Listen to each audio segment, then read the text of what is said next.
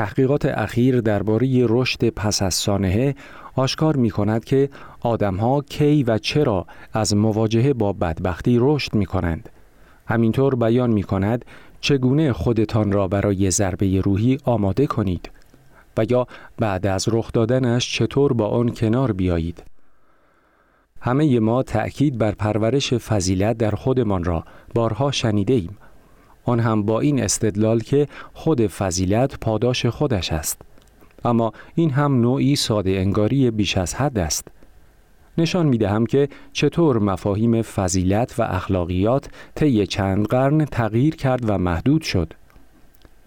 و نیز چطور ممکن است نظریه های باستانی درباره پیشرفت فضیلت و اخلاقیات در زمانی ما هم امیدبخش باشند.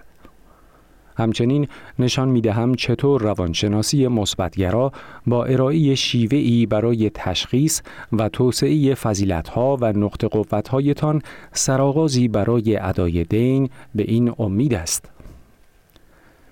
نتیجه این داستان سؤالی درباره معناست. چرا بعضی از مردم در زندگی معنا، هدف و رضایتمندی به دست می آورند اما بقیه خیر؟ من با این نظریه فراگیر فرهنگی شروع می کنم که یک بعد عمودی معنوی در هستی انسان وجود دارد. حالا اسمش را اصالت، فضیلت یا الوهیت بگذاریم یا اصلا باور کنیم که خدا وجود دارد یا خیر فرقی نمی کند. آدمها به راحتی تقدس و پارسایی و نوعی خوبی وصف نشدنی را در دیگران و طبیعت تشخیص می دهند. تحقیق خودم را درباره هیجانهای اخلاقی مرتبط با بیزاری و تعالی و ترس آمیخته با احترام ارائه می کنم. به این شکل توضیح می دهم که این بعد عمودی چطور کار می کند و چرا این بود تا این حد برای درک بنیادگرایی مذهبی، جنگ فرهنگی سیاسی و جستجوی انسان برای معنا مهم است. همینطور به این مسئله رسیدگی می کنم که منظور مردم از سوال درباره معنای زندگی چیست و به این پرسش پاسخ می دهم. جواب من نظریه های کهن را درباره هدفمندی بیرون می کشد. اما از تحقیقات جدید استفاده می کند تا از این نظریه های کهن یا هر نظریه مد نظر شما فراتر برود. برای این کار یک بار دیگر فرضیه خوشبختی را بازبینی می کنم. می توانستم آن نسخه نهایی را اینجا در چند کلمه خلاصه کنم اما با این کار از ارزشش می کاستم. کلمه های خردمندانه معنای زندگی شاید حتی جواب حاصل از کندوکاو کتابداران بورخس همه اینها احتمالا هر روز از سرمان میگذرند اما نتیجه اندکی برایمان دارند مگر اینکه طعمشان را بچشیم با آنها درگیر شویم. زیر سوال ببریم. اصلاحشان کنیم و به زندگی هایمان ربطش دهیم. هدف من در این کتاب انجام دادن همین کار است.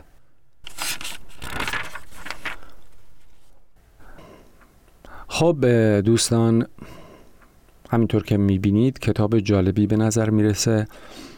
یادداشت ناشر رو خوندیم. تمجیدهایی که از کتاب شده بود رو هم با هم مطالعه کردیم و علاوه بر اون مقدمه کتاب که با عنوان خرد بیش از حد بود. حالا قسمت بعدی رو با هم مطالعه می کنیم با عنوان خود تقسیم شده. چیزی که نفس می خواهد در تضاد با روح است و چیزی که روح طلب می کند در تقابل با نفس است. اینها به این دلیل با هم در تضادند که جلوی خواسته های شما را بگیرند. سن پاول گالاتیان. وقتی احساسات میتازند اجازه دهید عقل افسار را به دست گیرد. بنجامین فرانکلین. در پاورقیش می‌خونیم که این نقل قول و همه نقل قول های بعدی از عهد جدید و عهد قدیم از نسخه استاندارد اصلاح شده جدید برگرفته شدند. اولین بار در سال 1991 در پارک ملی گریت اسموکی کارولینای شمالی اسب سواری کردم. البته وقتی بچه بودم تجربه سوار شدن روی اسب را داشتم اما همیشه یک فرد بزرگتر اسب را با تنابی کوتاه هدایت می کرد. ولی حالا فقط من بودم و اسب و بدون تناب. تنها نبودم. هشت اسب سوار دیگر هم کنارم بودند که یکیشان جنگلبان بود و به همین علت سواری خیلی هم برایش چالش برانگیز نبود. البته یک لحظه سخت پیش آمد. در امتداد یک مسیر سرازیری در دامن یک تپه دو به دو سواری می کردیم و اسب من حدود 90 سانتیمتری لبه پرتگاه راه می رفت. ناگهان سر پیچ تندی به سمت چپ مسیر اسب من مستقیم به طرف پرتگاه رفت. خوشکم زده بود. می‌دانستم باید به چپ هدایتش کنم ولی اسب دیگری سمت چپ بود و نمی‌خواستم با آن برخورد کنم. شاید باید کمک می‌خواستم یا داد می‌زدم که مراقب باش. اما بخشی از وجودم خطر رفتن به سمت پرتگاه را ترجیح داد تا اینکه قطعا دست و پاچلفتی به نظر برسم. تا اینکه قطعا دست و پاچلفتی به نظر برسم. بنابراین فقط خشکم زد و مدت پنج ثانیه نفسگیر هیچ کاری نکردم تا اسب من و سمت چپیم به آرامی به چپ پیچیدند. وقتی وحشتم فروکش کرد از ترس مسحکی که داشتم خنده ام گرفت. اسب دقیقا می‌دانست باید چه کار کند. مسیر را صد بار رفته بود و اصلا به اندازه من به سقوط و مردن علاقه ای نداشت. نیازی هم نداشت من بگویم چه کار کند. در واقع چند باری هم که سعی کردم هدایتش کنم به نظرم چندان توجهی نکرد. من کلا قضیه را اشتباه فهمیده بودم چون کل ده سال گذشته را فقط ماشین رانده بودم نه اسب. ماشین ها به سمت پرتگاه ها می روند. مگر اینکه جلویشان را بگیرید. تفکر انسان به تشبیه وابسته است. ما مفهوم های جدید یا پیچیده را در قیاس با چیزهایی می‌فهمیم که قبلا یاد گرفته ایم. مثلا سخت است به طور کلی درباره زندگی فکر کنیم اما وقتی این گونه تشبیهش می کنیم که زندگی یک سفر است به نتیجه هایی می رسیم. اینکه باید منطقه را بشناسی مسیری را انتخاب کنی چند همسفر خوب برای خودت پیدا کنی و از سفر لذت ببری. چون شاید آخر راه چیزی به دست نیاوری. فکر کردن در مورد ذهن هم سخت است اما زمانی که برایش یک تشبیه پیدا کنی فکرت جهت می‌گیرد. در تاریخ انسانها با حیوانات زندگی کرده و سعی داشتند آنها را مهار کنند به همین خاطر هم رد پای این حیوانات را در تشبیه های کهن می بینیم. مثلا بودا ذهن را به فیلی وحشی تشبیه کرده است. در گذشته همیشه این ذهنم را گمراه می کرد و دائم بین خودخواهی و شهوت و لذت سرگردان بودم ولی امروز دیگر مرا گمراه نمی کند و در اختیارم است.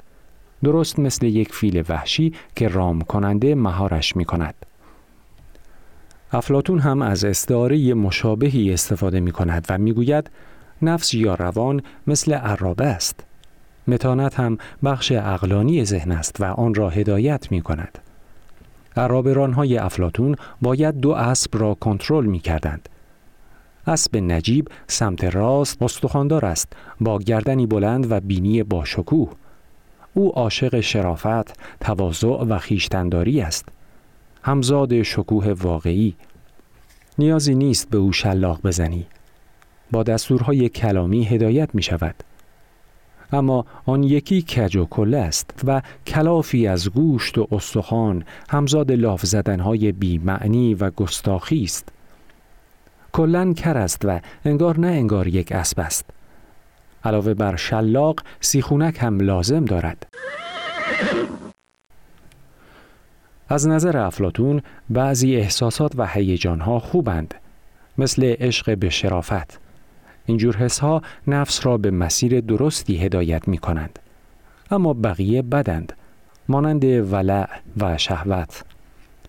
هدف آموزه های افلاتون این بود که به عرابران کمک کند تا کنترل کامل این دو اسب را به دست بگیرد.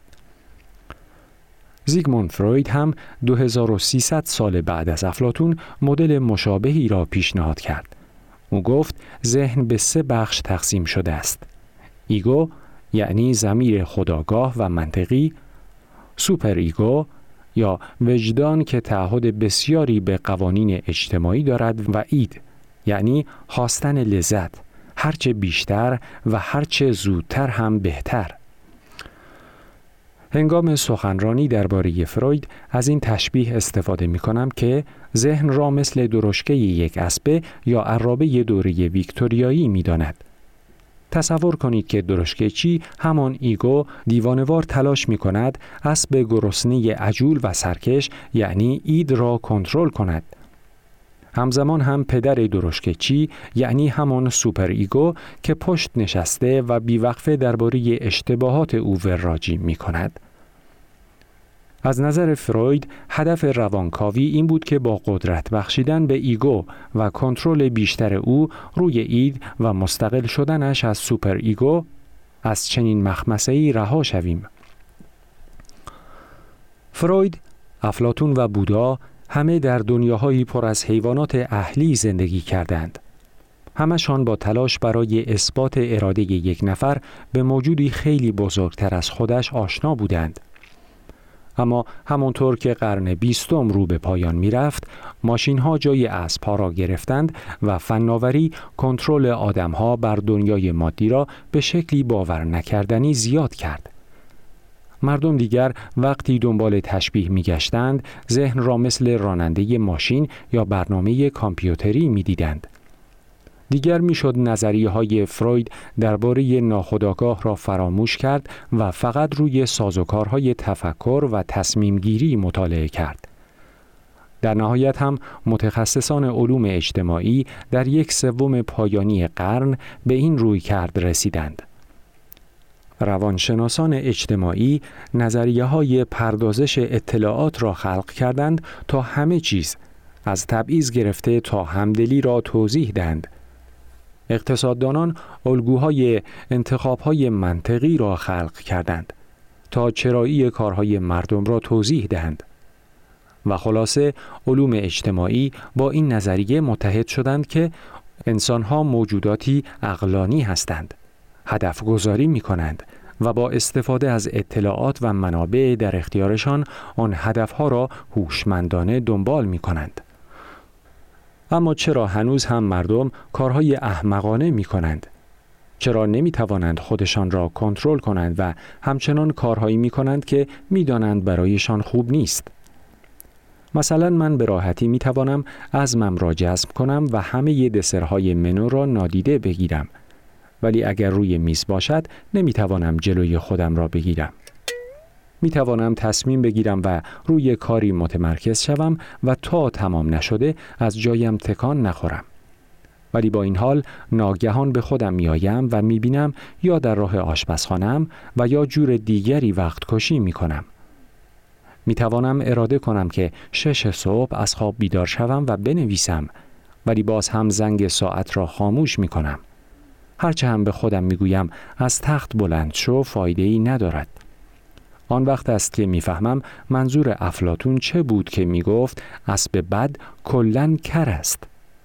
ولی در جریان تصمیم های بزرگتر زندگی مثل قرارهای عاشقانه عمق ناتوانی و ضعف ارادم را متوجه می شوم. در این موارد دقیقا می دانستم باید چه کار کنم. اما با اینکه حتی پیش دوستانم به زبان آوردم که فلان کار را انجام می دهم بخشی از وجودم به طرزی نامحسوس آگاه بود که قرار نیست انجامش دهم. احساسهایی مثل گناه و شهوت و ترس همیشه قویتر از منطق بودند.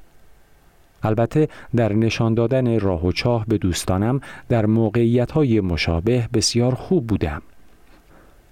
اوید شاعر رومی موقعیت مرا در شعر دگردیسی ها خیلی خوب توصیف کرده است. مدیا یا همان استوره یونانی وقتی بین عشقش به جیسون و وظیفهش در برابر پدر سرگردان شد با گریه می گفت من با نیروی عجیب و ناشناخته برخلاف میلم مواجه شدم. احساس و منطق مرا از دو جهت مخالف می کشند.